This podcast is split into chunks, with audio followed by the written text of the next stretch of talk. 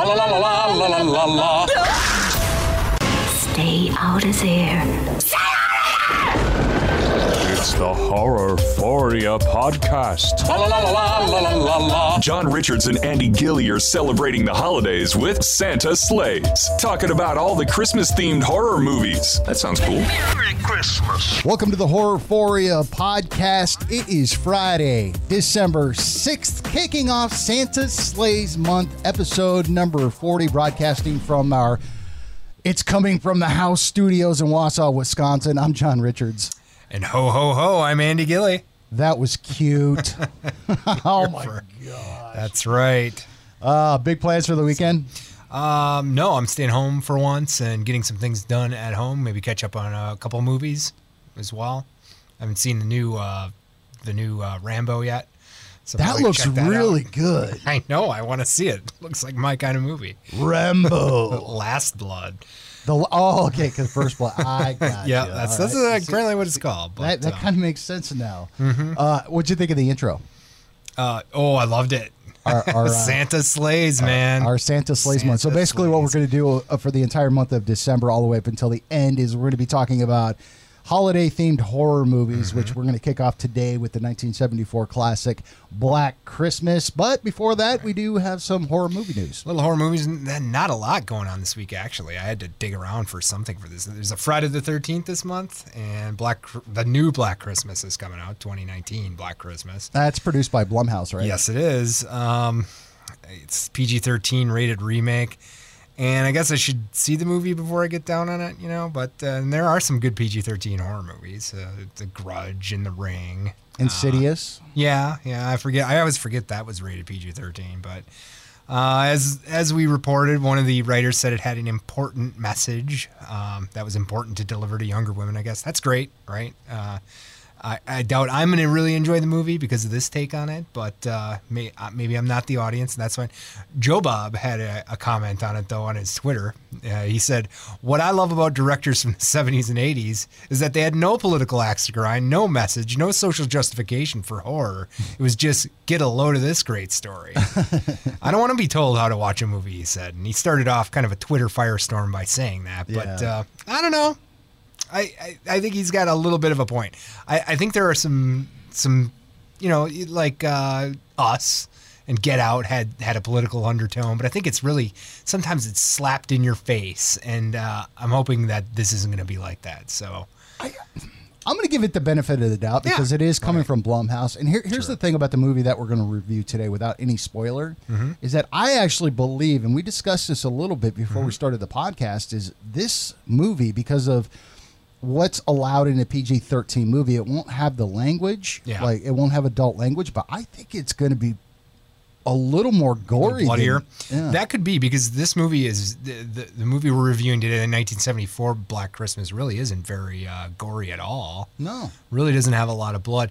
It has some very, and it does have a bit of a message. I mean, it does have kind of some interesting political themes in it, you know, that we can talk about. Uh, there's, uh, uh, you know, abortion and uh, women's uh, place in in uh, as, as far as getting married and or having a career. I think is kind of talked about. So I was a little surprised at how kind of progressive this movie was. I, I but- did forget that because I had seen it a long time ago. right. But, anyways, yeah, we'll we'll get into it. Yeah, we'll get into it when we get when we get into it. But uh, so you've been listening to the Casualty Friday, Yes. with uh, Felissa Rose, Kane Hodder, and Tiffany Shepis. And what do you think of it? I love it. It, it okay. I here I've got two pod, three podcasts that I listen to. Of course, the mm-hmm. Horror for You podcast, Right. which is ours. Our our great friends down in Jacksonville, Florida, um, the Straight Chillin' podcast, and got introduced to this Fangoria produced one. Mm-hmm. It's Felissa Rose, Kane Hodder, and Tiffany Shepis, like you said. They they do a podcast and they don't release episodes very often. Mm-hmm. But the discussion about it is not specifically about movies, but since I, I'm throwing up the air quotes right here that since they're horror movie icons, and I think they are, Oh, I would say I, they definitely are. and they get into a discussion about their careers, and it's very heartfelt. Yeah. Um, you get to know them on a personal level, and and you know you, you kind of get this. Us being horror movie fans, it's almost like we're our own community, and the actors and directors and and whatever make these horror movies, i it's like the community, and they love their fans, Yeah. and and that's what their discussions are about, like movies that they've done or, or going to horror cons or whatever it might be. So uh, Mm-hmm. Yeah. I love it. If No, you it was interesting. chance- I, I listened to the latest episode, and they had some audio issues with it. Um, Yeah, it didn't uh, sound very good. No, it didn't. It sounded like they were in a bathroom or something like that. I don't know what was going on, but uh, I did uh, catch uh, a little bit of another episode on YouTube, and uh, yeah, it's it's it's really some interesting stuff if you're a horror fan. Yeah. Um, I think they got to get their chemistry down a little bit. They're kind of talking over each other and stuff a little bit, which. I, I probably do to you too. you know, it, take, it All the takes a while- time. it takes a which I yeah, exactly. It, it takes a little while to get that you know on and uh, radio, which essentially podcasting is, is a little different than acting. I think so.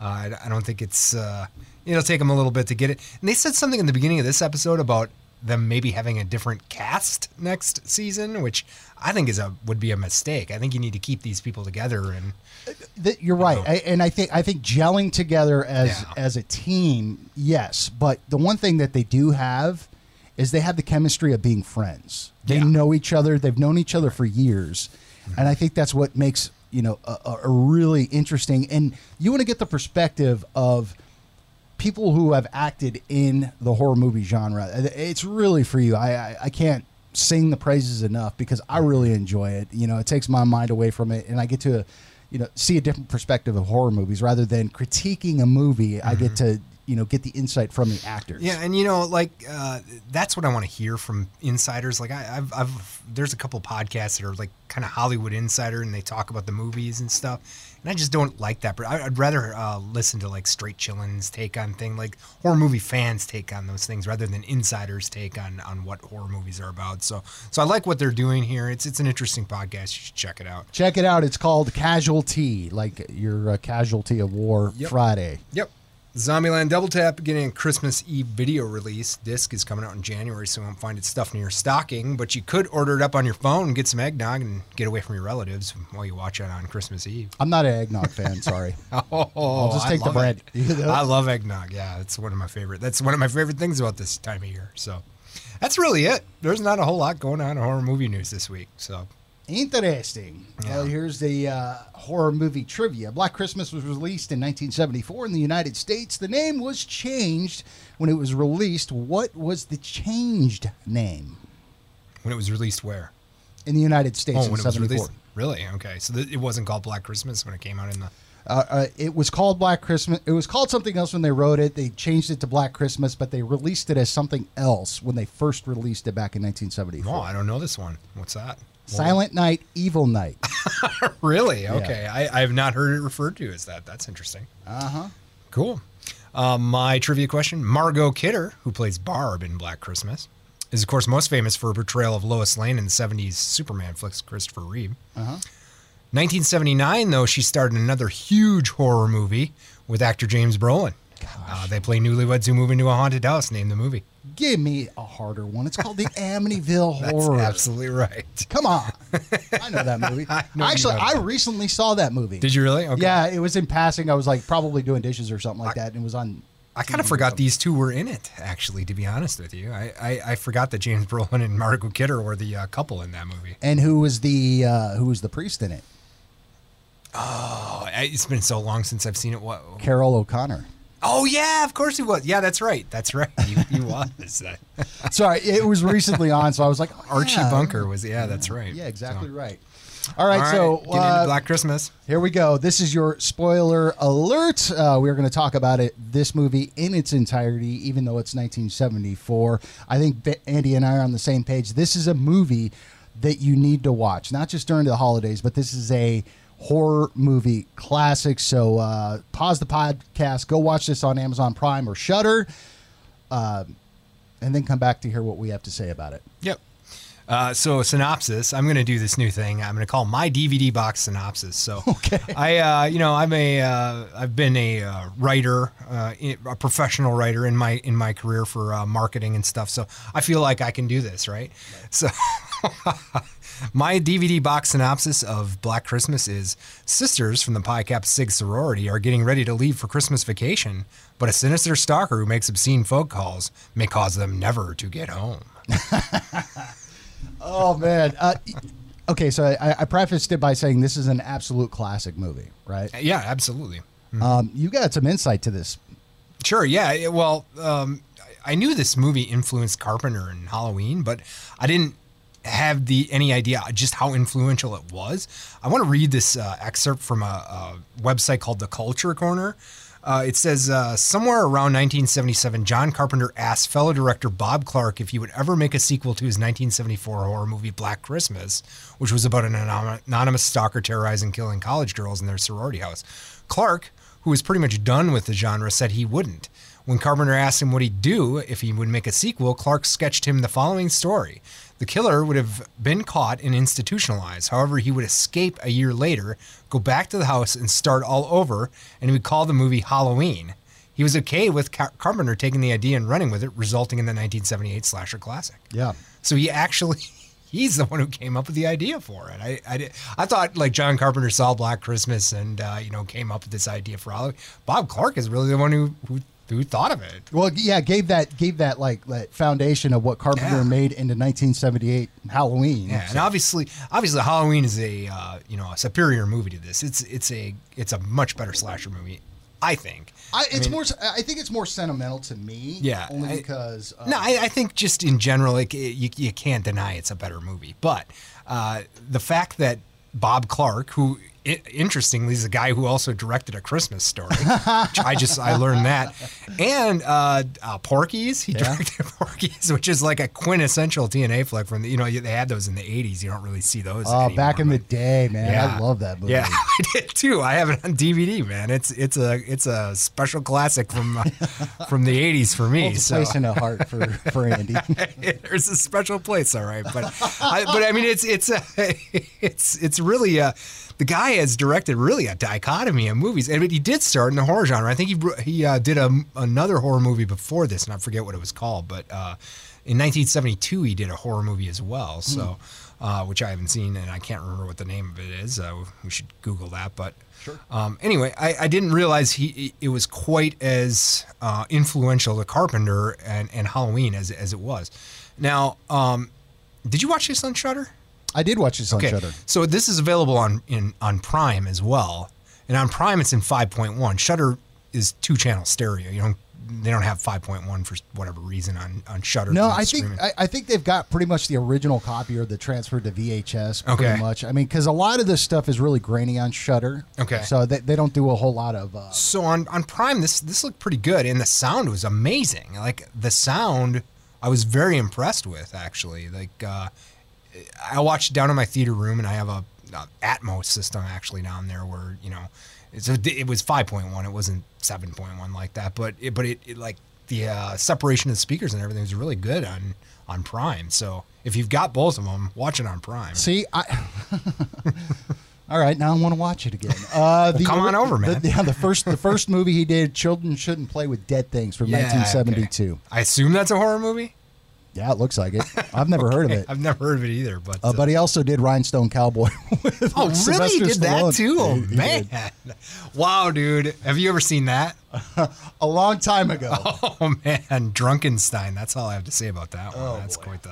All right. Uh, so we'll get uh, back to Black Christmas here, though. Yeah. So the movie opens up and uh, their Sleep in Heavenly Peace is uh, playing. I forget. Silent Night. Silent Night. Um, yeah, is uh, is playing, and uh, snow is coming down, and uh, it shows this the house, which I think is a great opener. You know, and there's It's it's very interesting the way it opens up because it is it's right outside the sorority house, so you haven't gotten introduced to any characters. In fact, the first character you get in, introduced to, and I, I want to bring this up is this I believe is the first use of POV point of view. The, uh, I think this is a, a revolutionizing. Uh, that that's not true because like, uh, and I looked this up. Uh, POV has a pretty long history in horror. Uh, Okay. Doctor Jekyll and Mister Hyde used it, for instance, uh, during the transformation scene. Uh, I don't think we ever got the killer's view quite like this though, and they did create like a um, a special rig for the cameraman. Yeah. the cameraman is the guy who's like actually plays the killer in this in this movie. Well, yeah, he does- he's Uh, the- as for all the action scenes. Obviously, he's not the doing the dialogue. Right, he does the POV thing. So, Yeah. so basically, it opens up outside this sorority house uh, on a Christmas, uh, I guess, going on Christmas break for this college, and you see him climbing up. Uh, I, I had to look yeah. this up. An arbor, Oh, uh, is that right? The vines. It's called Yeah. an arbor. Okay. That, that holds the vine. so he's climbing up to get to this attic. So he goes into the attic. Yes. We cut to the uh, there, there's a Christmas party going on with the sorority. You got some uh, fraternity guys over there. Everybody's Mm-hmm. drinking, having a good time. Uh, we get introduced to Barb, Mm-hmm. one of the main characters, who's Margot Kidder, and she gets a phone call from her mom. I, I don't really recall the conversation that they had, but there there wasn't going to be any kind of celebration at her place, so they Right. decided to stay. It seemed like she had some sort of conflict with her. Like her mother was, you know, and her didn't get along Mm. in that scene. Um, and uh, yeah, it it just doesn't seem. I mean, obviously, later on we learn she's got kind of a problem with alcohol, which uh, Big time. you know, which maybe I don't know if you if you looked at me in college, I probably behaved the same way. But uh, it, it seems like she has some sort of conflict with her mother, and uh, because there wasn't anything going, she, she talked about skiing or something like that. She was trying to get people to go skiing with Yeah, her. the rest of the girls to go skiing with her, or, or, or do something to not go home. Right, right. So, but what I found funny in that scene was that the men had to leave. It was time for the men to go home. so they had to leave, uh, and then um, they get a phone call. Yes, they do. And uh, this guy is called before, I guess. Right? Well, they set it up like like uh, one of them says, uh, "Oh yeah, the the breather's calling again" or something like that. they call him the moaner. oh, the moaner. Yeah, that's it. The moaner calls, and they all listen in on this uh, very obscene phone call, and Mm-hmm. it's it's it's a scary.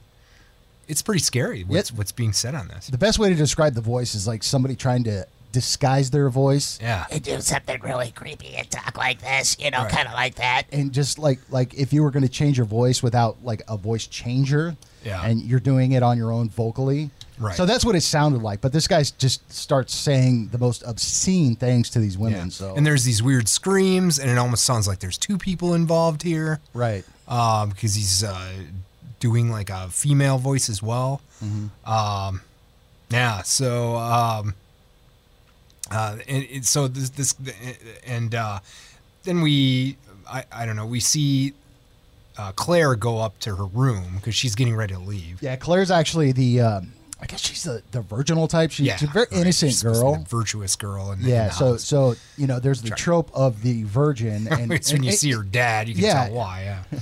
and and it's like you know so she goes upstairs she's getting ready to uh, uh she's packing Mm-hmm. and this is going to be our first kill Yeah, and this guy is hiding behind a plastic laundry bag, and you see you can see his face back there, but you can't.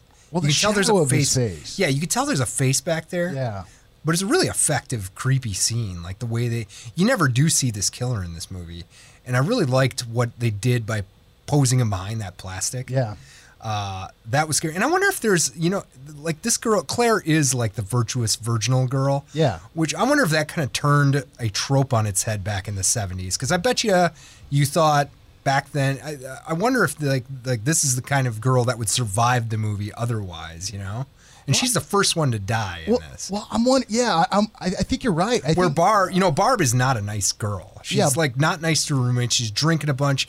She swears to her mom. She makes lewd jokes to even the cops. yeah oh yeah so, so I, I bet you, I, I wonder if like this is kind of a like uh, turning on its head the audience's expectations in the 70s. Like you're thinking, Claire, oh, Claire is going to be the one who lives through this because she's virtuous. you know? But I don't know if they had that trope back then. I'm- I don't know I'm, either. Trying, I'm I'm trying to think if if they had that. I know the '80s it was loaded Oh, with absolutely, it. Like every 80s was, horror right. Mm-hmm. movie was.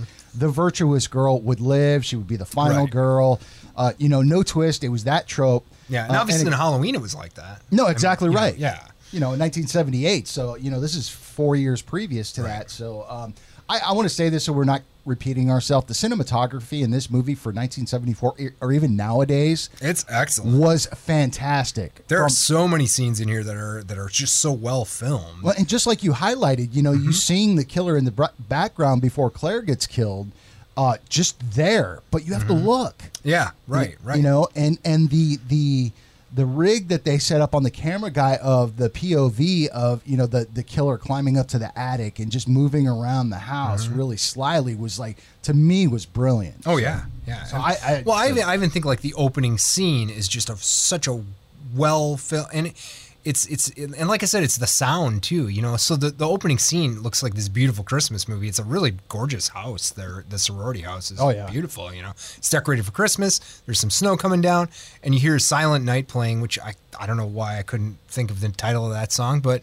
uh, I've only been your singing. it favorite- since- it's I've only been singing it Christmas since I was in elementary school. But anyway, uh, I'm sure the audience thinks I'm really stupid for calling it uh, uh, "Sleep in Heavenly Peace." But anyway, uh, you know, you you have this you have this uh, silent night going on. The uh, uh, the house is there; it's decorated for Christmas. But you hear this dog barking in the background, and it's like kind of indicates that something is off. You know, Yeah. and and I really liked that. I, I- I thought it really kind of um, it kind of it, it kind of uh, jarred you out of this this scene because there's this dog barking. It's like, well, what's what's going on here? That that Yeah, doesn't belong in this scene. You know, an i- indicator that you know of the dog barking that there's something's intruder. wrong. Right, something's going on here that isn't. Uh, this is this doesn't belong here. You know, and, and I really like that part. But uh, so yeah, guy's hiding in the plastic laundry bag, uh, behind the plastic laundry bag in the closet. Then there's a uh, from the POV shot, we get a plastic bag suffocation of uh, of uh, Claire. Like he takes that plastic, and he wraps it around her face, and it is a great kill. Yeah, it's That uh, is a cr- just a shocking, scary kill. Even today, I think. Mm-hmm. You know, like just that. It's terrifying. it really imagine, is. I- Imagine getting killed. I mean, that that that is. I, I can. You know, I've seen hundreds of stabbings and stuff in a movie, but that is that was a uh, a, a pretty scary kill to me. I thought. it's done in real time too. Mm-hmm. I mean, you you see it in its entirety, and it, and like Andy mentioned before, there's you know there's not a lot of gore to this, but it's effective. I mean, and you just feel it. and You're like, ooh, yeah, Yeah. It kind of there really isn't any gore in that scene. No, you're right. There's no gore in that scene, but it's just a terrifying scene. yeah, just somebody suffocating, and, Right. You know. Uh, So, anyways, Plastic. Um, we're also introduced to Mrs. Mack, who is the house mother. Oh yeah. Um, um, she had gotten there earlier. The girls gave her a moo moo or mew mew, Yeah. whatever you call those things. She's like, ah, I don't want to wear this thing. Uh, she she goes up to her room Yeah. and um, she's a Sherry fan. Yeah, she likes uh, she likes the booze, man. She's got it stashed everywhere. In her bookcase under B for booze, she opens it up and she's just pounding back up. Barb comes up and has an interaction with her. Um, so the killer actually, while this is going on, uh, takes Claire, who has died, and takes him takes her up to the attic and puts her on this. actually poses her in the window. yeah, well, which Which- which, is the the freaking you know the po- movie poster. Yeah. Of sitting in a rocking chair with a plastic bag over her head. Plastic bag over it is it, it is creepy. It's iconic. She's she's posed yeah she's posed in the top window and you just wouldn't see it or notice it from the street. You know Right. I mean which I, I thought was I mean she's just in plain sight there. Which is scary. I Mm-hmm. mean, that's really like imagine you you walk by this house every day and you just never noticed that, but it had been there. Yeah, That- somebody's just sitting in the rocking chair, you know, right? still there, huh? That's a scary thing, man. So, uh, yeah, that reminds me of a story. When I was a kid, I used to shovel this lady's driveway. You know, Mm-hmm. uh, she was an older lady. I'll, I'll get back to the movie, but uh, just let me take this. So, this lady next door to her uh, uh, would uh, would. Uh, she uh, one morning I noticed that she was watching TV, right? And she's sitting in her chair watching TV, and I shovel, and it, and it snowed for like three days straight, right? Okay. So I had to go there and shovel the next morning, and like she she was still watching TV, and I'm like, well, what the heck, man? And then like the third day, she wasn't watching TV, but the lights were on in the t. She wasn't in the chair anymore, but. Was, she had sunk down into. She had died like three days before. No that. way! And she oh. sunk down into the chair. Oh my gosh, that so is- it's cre- it was creepy. That is is frightening. And that re- this reminds me of that. Like there's this person in this window that's dead, and you just don't really notice it. Nobody's everybody's walking by, going along with their own day, and you just don't notice it. You know. So well, it's stuck in your head, and I guess Yeah. I guess after the fact, you're like, okay, so she, she was a man. it's creepy. that's It's- disturbing, It's, it Andy. is disturbing. You know, and Supposed to be the holidays, reminded me of this. So, but we we also uh, around this time we meet Jess, and, and her boyfriend Peter. Okay. She she uh, talks to him on the phone, right? And he's like preparing for some kind of final, or you know, you, you don't really know what at this point. But he's preparing, obviously working very hard to prepare for some kind of test or something that he's got going on, right? Yeah. He, well, he calls her, and uh, Jess Jess Olivia Hussey, who is um, she played Juliet in Romeo and Juliet back in '68. Great job in that too. Uh, Yeah, she she, she's our main character. Yep. So uh, we uh, there's another phone call. Happens to be Peter. Yeah. Jess uh, talks to Peter. She says, "I really need to talk to you in person," which is setting Mm-hmm. up for a, an important conversation later in the movie. Right, right. And yeah, and then we do get that shot of Claire dead in the rocking chair, and it moves to this. And we'll talk about cinematography. I love. There's a shot of like the a tower on the campus. And Yeah. it just it moves into that. It's it's a fantastic shot. I, I really like it. Uh, then uh, Claire's father comes to search for her, Mr. Harrison. and, and he's kind of uptight. Um, Mrs. Mack or Miss Mack is uh, kind of uh, rolling her eyes at him, I guess. Yeah, he- well, like Mr. Harrison's out in a quad area. So in this this is the shot you were talking about where you see the it's almost like a cathedral type thing. Mm-hmm. That's right, yeah, So that's uh, get kind of pans down. He's standing alone. Uh, you know, this hippie guy walks by and asks if he knows who Claire is. He, oh yeah, you know her uh, her sorority's over there. Um, she ends up going there. Mr. Harrison meets Mrs. Mack. Um, you know, she tells the dad that well, Claire's not here. She must be over at the shelter because they were helping kids out. And, Yep. um, the guy that was playing Santa Claus, you know, one of the guys from the Yeah. fraternity, you know, just found him. He's uh, that's uh, uh Phil- Phyllis is her name. Phil's boyfriend, right? The Santa Is Claus it- guy. oh, I thought it was. Yeah, Oh, maybe I don't know. I think it is. Yeah. Um. So yeah, he's he's swearing in front of the children. Yeah, he's as just- Santa Claus. He's uh, I think he's drinking too with Barb. Yeah, Barb's sitting there drinking, smoking cigarettes. Santa's naughty, isn't he? That- I mean, there was some levity to this movie. I and I remember there was none. I guess Yeah. because when I was younger, I watched Sure, it, and, and it was like it was very serious. But you know, I saw those little things that, that kind of brought you out of like how serious this movie is. So Yeah. uh, there there was a little bit of that. Um, so the dad is like, well, realize that Claire's not there, goes back and you know Mrs. Mack is drinking her sherry again Right. and looking for Claude the cat. Um, and he comes upstairs, catches her drinking, and and he they have a, a conversation. Well, I don't like the fact that you know my daughter's drinking and stuff like that. Yeah. and she flips him off. And there's well, and there's uh there's some posters on the wall that he d- is oh, that's right. Yeah, she's hi- she's hiding the. There's like a butt. peace poster that has some nudity on it. She puts her hand over it, and uh, he looks at a. There is a picture of some uh, like lady flipping someone off. he doesn't like that. He looks very disapprovingly of, at that. Yeah. Uh, and yeah, and he says this to her that he doesn't not uh, like. He does not approve of uh, of drinking and that kind of thing. And yeah, behind his back, she um, Mrs. Mac flips Miss Mac flips him off. So. Um, I guess after that scene is when Jess tells her boyfriend that she's pregnant and Yeah. doesn't want it. Now, I found this to be, like what we were saying, a very progressive scene because she talks about, you know, the, her reasons for not wanting it is because she wants more out of out of her life than to be a mom and a, a wife. You know, Right. She obviously wants to have a career and stuff, which I think is maybe a, somewhat of a new idea in the 70s you know i, I mean you still had uh, a lot of people who aspired i think to just being I, I think it, yeah, because I think in the 80s it was just, you know, it was very sexist. uh, Yeah. very misogynistic. A, a lot of these movies were, but you know, this this confrontation between Peter and Jess, I, I don't know if it was necessarily an important part of the movie. I just thought it was i think interesting. Yeah, I think I thought it was very interesting. I thought it brought it brought a little bit of a different perspective to a horror movie. You know, you don't usually deal with heavy issues like this if they aren't, uh, and, and it fleshed out those characters in a way that uh, that made it made them a little more interesting too. I well, I see. It didn't really do anything for Jess's character. I mean, the fact that she's a strong-willed woman, I thought was great. Yeah. I Yeah. think what it did is it brought an art to Peter's character because Definitely. again, again, I mean- you didn't really know what what he was or, or what his major was or what he was studying for because you know we find out later what he was studying for, Right. but you know it kind of arcs him into this kind of red herring thing. A- Absolutely, and that's totally what his uh, role in this in this movie is.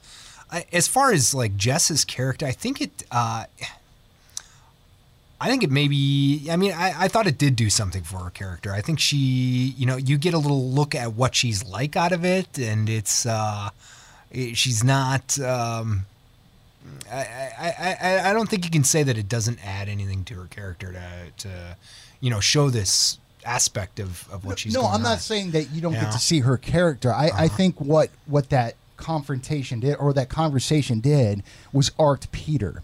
It gave definitely you, did it that, Gave, yeah. It gave you more insight to Jess's character, which is great, Mm-hmm. and you understand, you know, who she is, and I think that's awesome. So, like, Mm-hmm. like for me, yes, I got to know who Jess was, rather than just you know be the the girl with the alcohol problem or the virtuous girl, but somebody that there was depth to her. That, and that's what I that's what I mean. I, I think it gave her character some depth beyond like yeah, exactly like the drunk girl or the virtuous girl or the you know the I don't know uh, studious girl, which I think Phil was.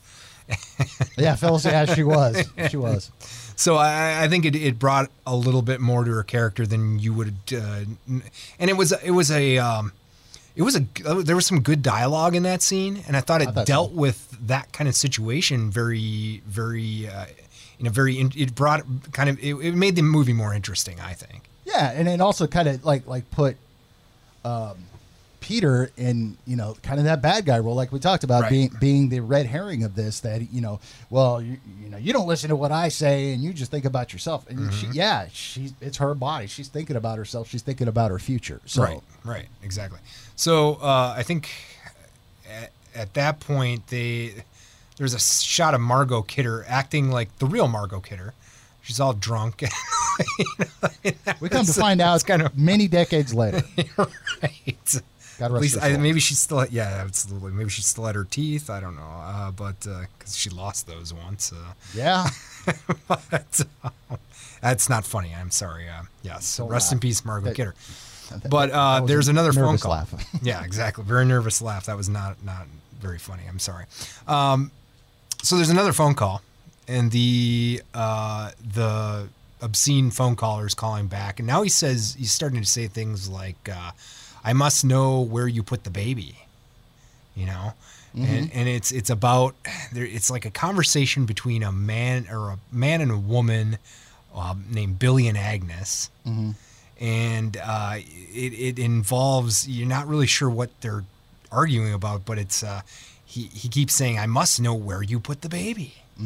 In that know, so- creepy voice. yeah, in that creepy voice. Um, So basically, what what had happened is is that after this conversation between Peter and Jess, she this phone call is kind of reflecting not necessarily exactly what the conversation was, but having to do with the baby. it, it does. It, it it seems to echo what Peter was talking about, you know, little and it seems like it's it it uh, yeah, it seems like it's it, it might be a something somebody made up after hearing that conversation or Yeah. something, you know.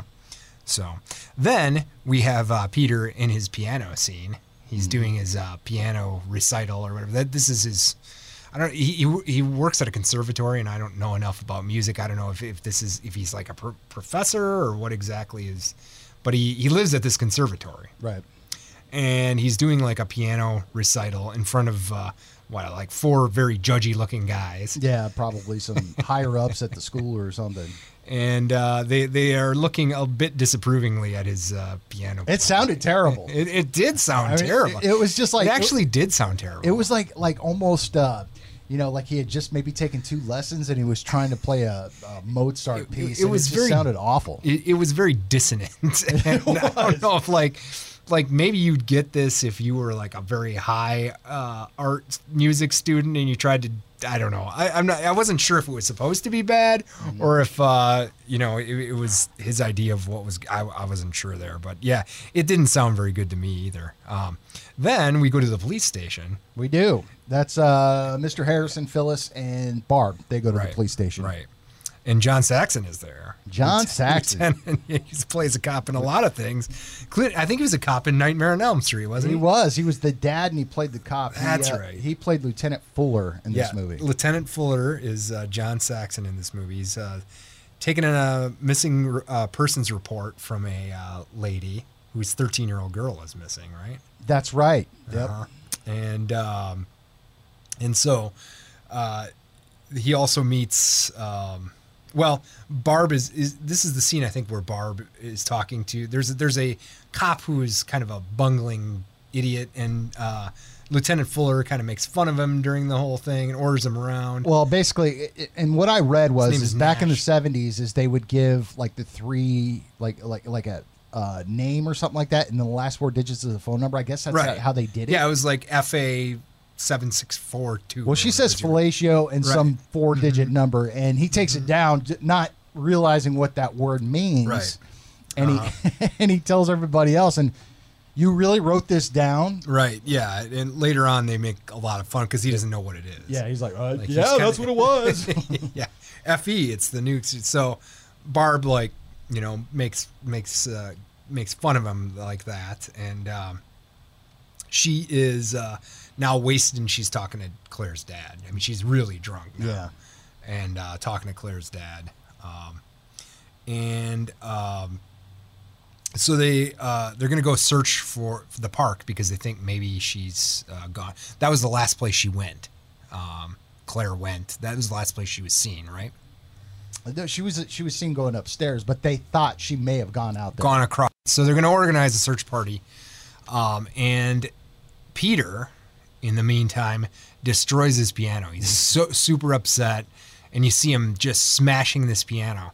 And there's this. Uh, I mean, there's flashes of brilliance in this movie. This direct uh, overall, like he made some mistakes and stuff, and I and I've read some reviews, and it's not a perfect movie, obviously, but there are just really great uh, parts of this movie. And one of them, I think, is when he's smashing that piano, the sound as uh, they're talking to uh, Mr. Harrison about forming the search party for Claire. Like, Right. like they, you don't see what they're saying to him, but they they go and talk to him, and you hear this sound of uh, of Peter destroying this piano in, in that scene.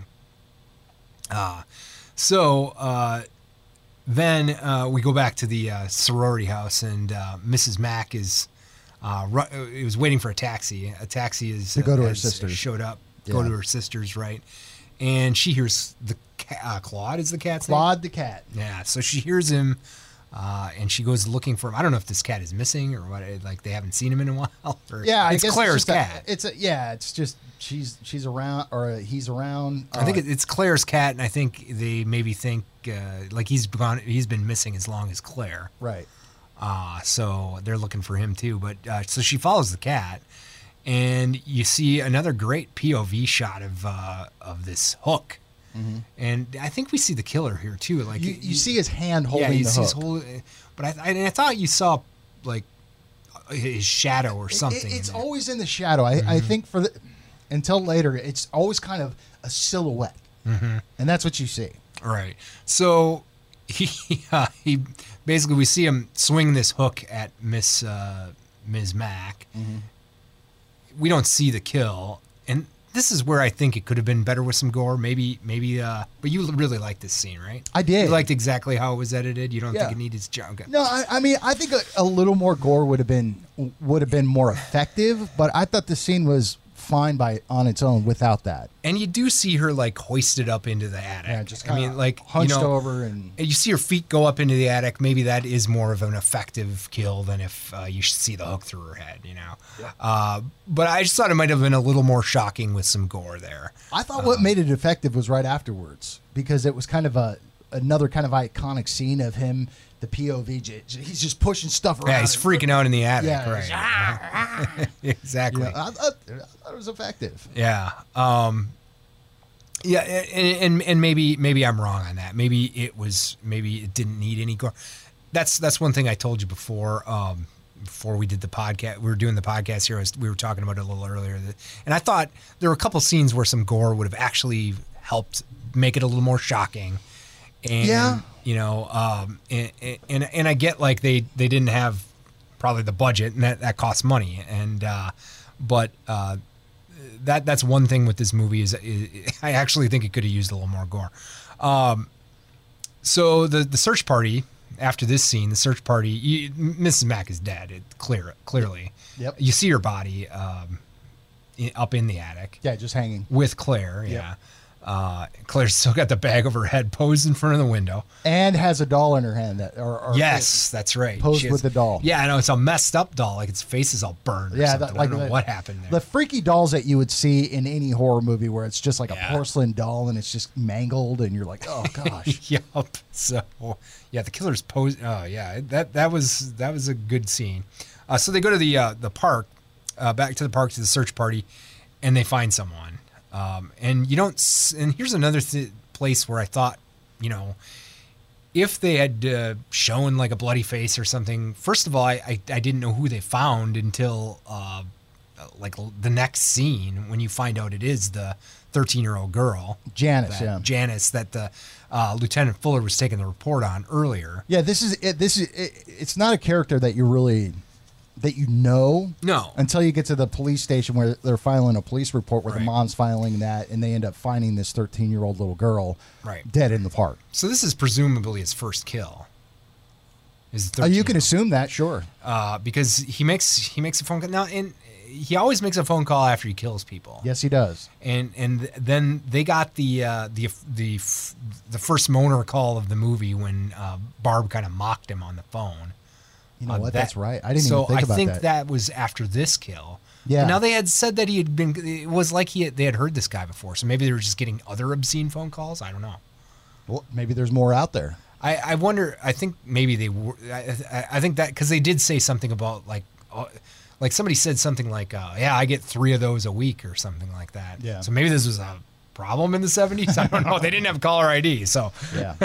Block. yeah. I, I mean, I remember seeing in the phone book what to do if you got an obscene phone call. Remember the phone book? yeah, I, I remember back in the day with the yellow and white pages. right. We got this book and it had phone numbers in it. Anyway, it, it gave you instructions on what to do to get it if you got an obscene call. So Yeah, exactly. anyway, it must, must have been kind of a problem.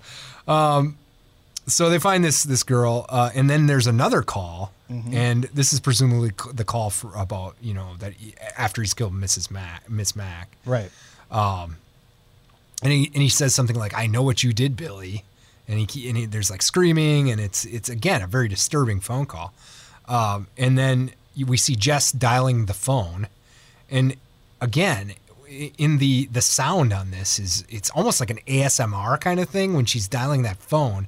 You hear the t- like the you know it's a dial. Well, I think it's very like deliberate. about- back. Yeah. Yeah, the the sound is very like it. It almost like you can almost feel it. Mm-hmm. It was. I thought it was really interesting the way the sound was used there. Um, and uh, then uh, uh, Peter, we see Peter and Jess, and uh, he's kind of indignant about she's gone out and, and searched for this girl. She's been part of this search party, and he's he says something like uh, "How noble" when when she says that uh, she was out searching for this uh, in the park for Claire. Yeah.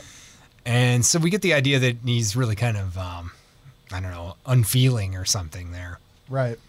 And Well, uh, yeah. Does like the call she makes? Isn't it to It's to the Lieutenant police. Fuller? Uh-huh. Mm-hmm. Because she wants to file a report to get a phone tap of you know find out where these calls are coming from Exactly. because they're getting progressively violent, violent and obscene. Yeah, exactly. Yeah, that's true. That that's what I'm sorry. That that is what's going on in that scene. After she makes the phone call, but uh, then Peter comes over and um, now in that scene, Peter actually shows up during one of the phone calls, doesn't he? I think as as he's calling the um, as she's calling the police, she's he's like kind of lurking down the stairs or walking. down- Yeah. he's already in the house, so Yeah, you don't know how he right, got there. Right. Uh, and actually, this is this is where she really talks about how she has other plans. Does he he proposes to her? Yeah, says we should get married. Yeah, and uh, she tells him she has other plans. She doesn't want to marry him, Mm-hmm. which I thought was really uh, pretty progressive and interesting too. So, um, let's see. Uh, the the police finally put it together that the uh, that Claire is missing and the obscene call, phone calls might be related. and, uh, so they, they do. They put a tap on their phone, um, and uh, apparently a, tapping a phone in the 70s involved like um, running around at the uh, switching station. Yeah, exactly. Okay, so where's it go? Like, yeah, you Some the- engineer has to like run around looking for where the uh, phone is connected. Yeah, exactly. I guess it was that was that was interesting because there there is there's this engineer down at the uh, phone switching station. Every time they get a phone call, he he like back and he runs back and forth looking for where this phone is connected, which is was kind of interesting. But um, and the uh, you know Peter's lurking around after the cops leave. Um, Barbara's up in her room. She has an asthma attack. Mm-hmm. Because you, so you hear this like what sounds like strangulation or something like that. Yep. And uh, Phil Phyllis goes up there to help her, right? And uh, uh, Well, no, no, no. What happened was is that the killer came in and killed Barb with the the wasn't it the glass thing? well, she had an asthma attack first. Oh, that's right. That's right. and okay. then like um, she had, she said she had a nightmare that there was a stranger in her room, Mm-hmm.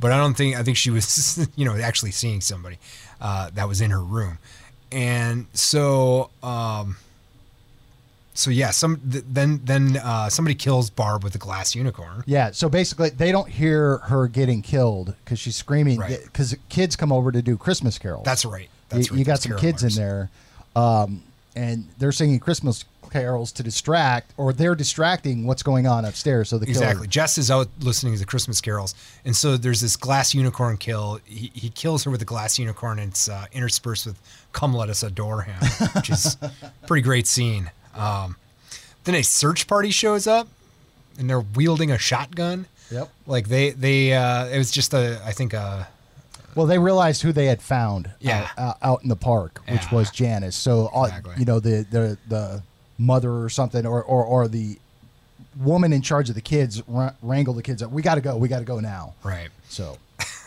so um, they, uh, and I don't know. Apparently, the search parties just running around the town with a shotgun. I don't, I don't, I don't know. Anyway. that's a problem with the movie for sure. but well, I- maybe they did that in the seventies. I don't know. Um, so the another there's an there's another uh, call Mm-hmm. right, and they find out that the calls are coming from inside the house. It's in the house. Yeah. Well, before that, okay, so basically, um, Phyllis goes back upstairs, and this is this scene was rad with the with the killer's eye right through the Yes, right through the actually. closet. You- The only thing you see actually clearly of the killer is the freaky eyeball. Yes. Uh, Phyllis discovers that Barb is dead, and then it cuts to. Um, um, Jess downstairs, Right. and, and then gets the phone call. You, uh, Phyllis gets killed off screen, right. um, so she gets the call that it's calling from the from in the house. You need to leave right now. Mm-hmm. She still realizes that her friends are there. She goes to the fireplace, picks up a fire poker, Mm-hmm. and goes upstairs just to make sure her friends are okay to get them out of there.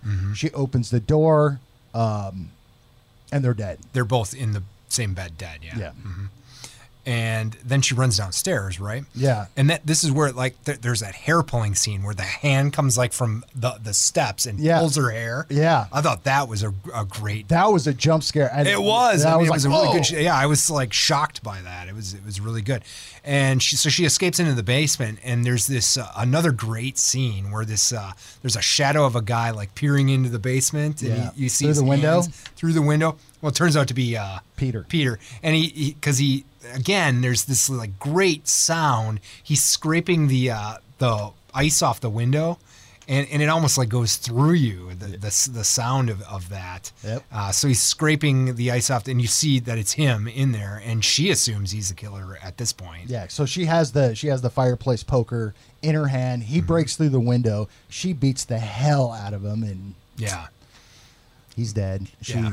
How did she faint? Or, or she, She must. I, I don't did know. she if hit her head or something? I, I I really didn't understand how she became unconscious. yeah, or semi-conscious. Yeah. I mean, now now they they gave her. So the the police gave her a sedative.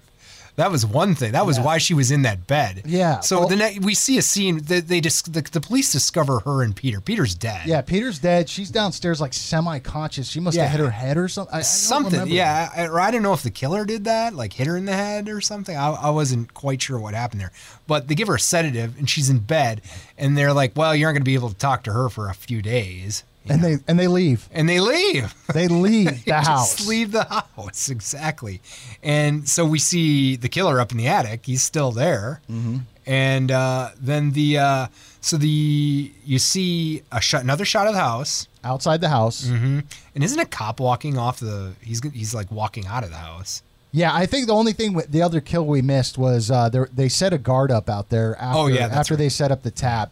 Uh, they find the guard, and this is previous to Peter breaking into That's the right. basement. But they did find the the cop that was dead. Like Yeah, he was throat. Yeah, throat his slo- throat was slashed. Right. Yeah. Now, uh, d- uh, did they think she did it or something? I I, I wasn't. No, I don't think they did. Um, Okay. But yeah, I think you saw one last cop leaving the house and getting to his Yeah. car or something, or a walk off screen. Right. And then all of a sudden you hear the phone ring. the phone ring, which again is just you know it's the old uh, phone ring noise, which some awful people have as their ringtone Yeah. for their uh, cell phones. But Well, well, it starts off really soft, and I, that's what I loved. It, and this is the end of the movies Yeah. because it starts off really soft, and it gets progressively louder and louder and louder, Right. and then cut to black. So credits roll right. the the end of the movie, and Andy, I believe you said that you thought Jess was dead because after every Yeah. kill, there's a phone call. Exactly. That's that's what I thought. I thought she, that was. That's what you thought, and mm-hmm. I I don't disagree with that. But they left this movie like so ambiguous, Right. And I loved it. Just and because, I, and I, and I don't. Uh, I think I would have liked to have a little bit of explanation. I felt like it was just a little too ambiguous for my taste. But uh, like I said to you, uh, I guess in two, and I didn't see the 2006 one. In the 2006 one, I guess they explain all this Billy and Agnes stuff, and it's just terrible. Yeah, they dump So, it all on you. they just like a big info dump on you. So, um, so I think it ended how it should end. Yeah, I mean, and again, Andy said this, and there, there were problems with this movie. It, Mm-hmm. it is a classic, though.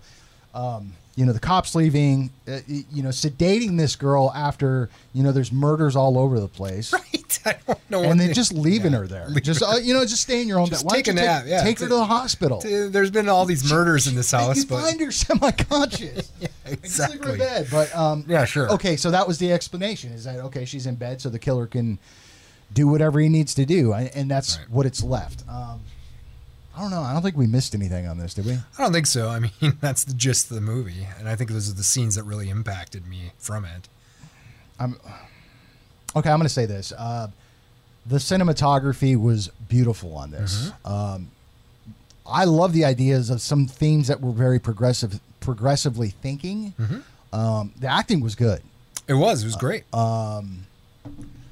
There were some plot holes. There was some problems with it. Um, but like I said at the beginning, you know, this is one of those movies you have to watch not just during the holidays, but this is like your one of your quintessential horror movies to watch. this is a piece of horror history here. Yeah. Absolutely. I mean, I wouldn't put it in, in my top ten, maybe because I mean, I there's don't, I don't think it's in my, one of my favorite movies, but it's a it's a really good movie in my opinion, and uh, I think it really.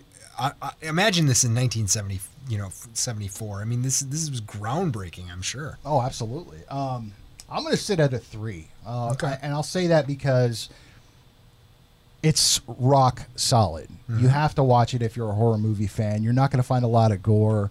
You know, I don't think you're really going to be offended by some of the things. It, it, there, there were some, you know, uh, uh, very obscene phone calls. I, yeah, and I think those are some of the most the scariest things in the movie. Actually, yeah, You know, and it it's, adds it's almost it, more though. scary than the kill is the phone call. Yeah, it's you know? not. You know, it, and if you get offended by obscene language, okay, don't watch it. But I mean, you see that more ob- obscene language in other movies that aren't Oh, horror yeah. movies. So I'm going to sit at a three. But what about you? Uh, you know, I, I thought, the- like I said, I, I and I don't know how to do this. I, I think you could have explained a little bit more. The ending I thought was a little lazy or weak, uh, and I don't know how I would improve it. So I guess I should just I'm not a you know filmmaker or anything. So, um, but I I I, I would have liked a little bit more explanation uh, uh, at the end. I, I was just like uh, kind of waiting for this big payoff at the end, and and I didn't get it. Uh, and then I and like I said, I, I think there could have been a little bit more, a little more gore would have gone a long way to making this more shocking, like the kills more shocking and uh, Well, I think you would have had more fun with it too. Yeah, and I think it would have been scarier if there was just a little bit of gore in it. Um, so I'm gonna give it. A, I'm actually gonna give it a three and a half. I, I really like this movie. I thought there was a lot to lot to like. There were just flashes of brilliance in it. Um, but yeah, it's it's a it's a it's got some problems, and uh, there's some parts of it that are like, what? Yeah. you know, why would you leave this girl? And that's you know, but I'll, I'll say another problem with it is that it was a little long. I mean, eh, it was an wasn't- hour and 38 minutes. Yeah, and to me, I mean, it's I didn't get that. I didn't really get that. Uh, I was feeling it, at some Really? po- at sometimes. I mean, I I- some of I the was entertained the whole way. I mean, there were some jokes that that Margot Kiddo Kiddo Kidder made in this movie that I was just like like the whole turtle thing, Yeah, I- like at the I- dinner table. Yeah, exactly. I just like, I wasn't sure what was that. If that was just supposed to show us that she was kind of crude, and uh, We'll just add because I think she was just trying to shock Mister uh, Claire's dad, Yeah. basically by by doing that. That could have been. Yeah, you could have cut I, that I, I sure, thought yeah. that whole dinner scene could have been cut. But yeah, I mean, yeah, I, I would agree with you. I mean, to me, it's it, it was an effective movie, and I, Mm-hmm. I mean, like you said, the kills were great. A little more gore would have gone a long, long way, but I think the use of the killer was so unique. Yeah, Uh, it was fantastic and and inspired one of my favorite horror movies of all time, Absolutely. Halloween. Mhm, absolutely.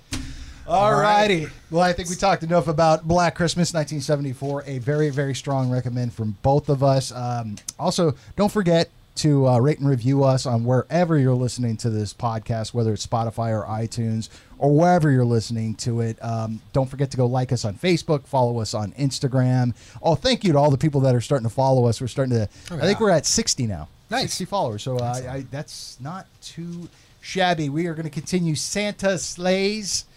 Uh, next week, Silent Night, Deadly Night. Is that from 84 or 83? I want to say I think it's 83. I think the sequel is 84 since they only had to make half a movie. Garbage Day!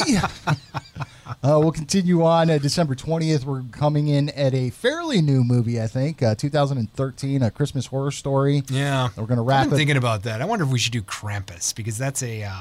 I don't know. We'll talk about that off the air. You Krampus is really becoming a kind of a big deal. A lot of people. It are- really is starting to, like, Yeah. I, I'm seeing a lot of lists. and it's a great movie. I really enjoyed it. Maybe we. This, this, this, this All right, this December other 20th. one has yeah. Well, it's up in December 20th, subject to change. exactly. Uh, we are going to the week of Christmas. Uh, we're going to go in a little bit early on Monday. Uh, we're going to talk about Christmas Evil. Yep. Another one that everybody talks about. We're going to wrap up the year with the best of 2019, our top five. We're going to also have some some interesting things because what I'd like to do is there there's a movie out there or a couple of movies out there that I would change my score right now because I've seen it a couple of times. I'm not going to say which movie. Like Okay. I would give it a higher score. Okay. And then there's movies that we reviewed that I would actually give a lower score to, i.e., Rob Zombie's Halloween. There was an early one where we talked a little bit about it. I gave it like a two or two and a half, and then when we actually did the review and had to watch it again, I gave it a 0.5. Yeah. So that's just an example of, of what Sure. we'll be doing in 2019. Uh, other than that, everybody have a great weekend, happy holidays, and Santa slays. Yeah.